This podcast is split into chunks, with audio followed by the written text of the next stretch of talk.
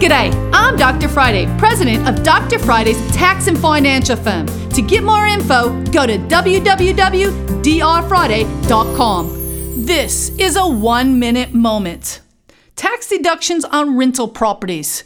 Remember, besides the fact that you can take off all the maintenance that you have on that property, you're going to depreciate the property, mortgage interest, property taxes, insurance, if you have a management company, etc., etc. Don't forget in 2018 the 20% QBI. It qualifies for rental properties. So if you're not sure what QBI is, you definitely need to give me a call at 615 367 0819. You also need to go to the website and set up your appointment. The calendar is open and filling up fast. If you need help, go to drfriday.com. You can catch the Dr. Friday call in show live every Saturday afternoon from 2 to 3 p.m. right here on 99.7 WTN.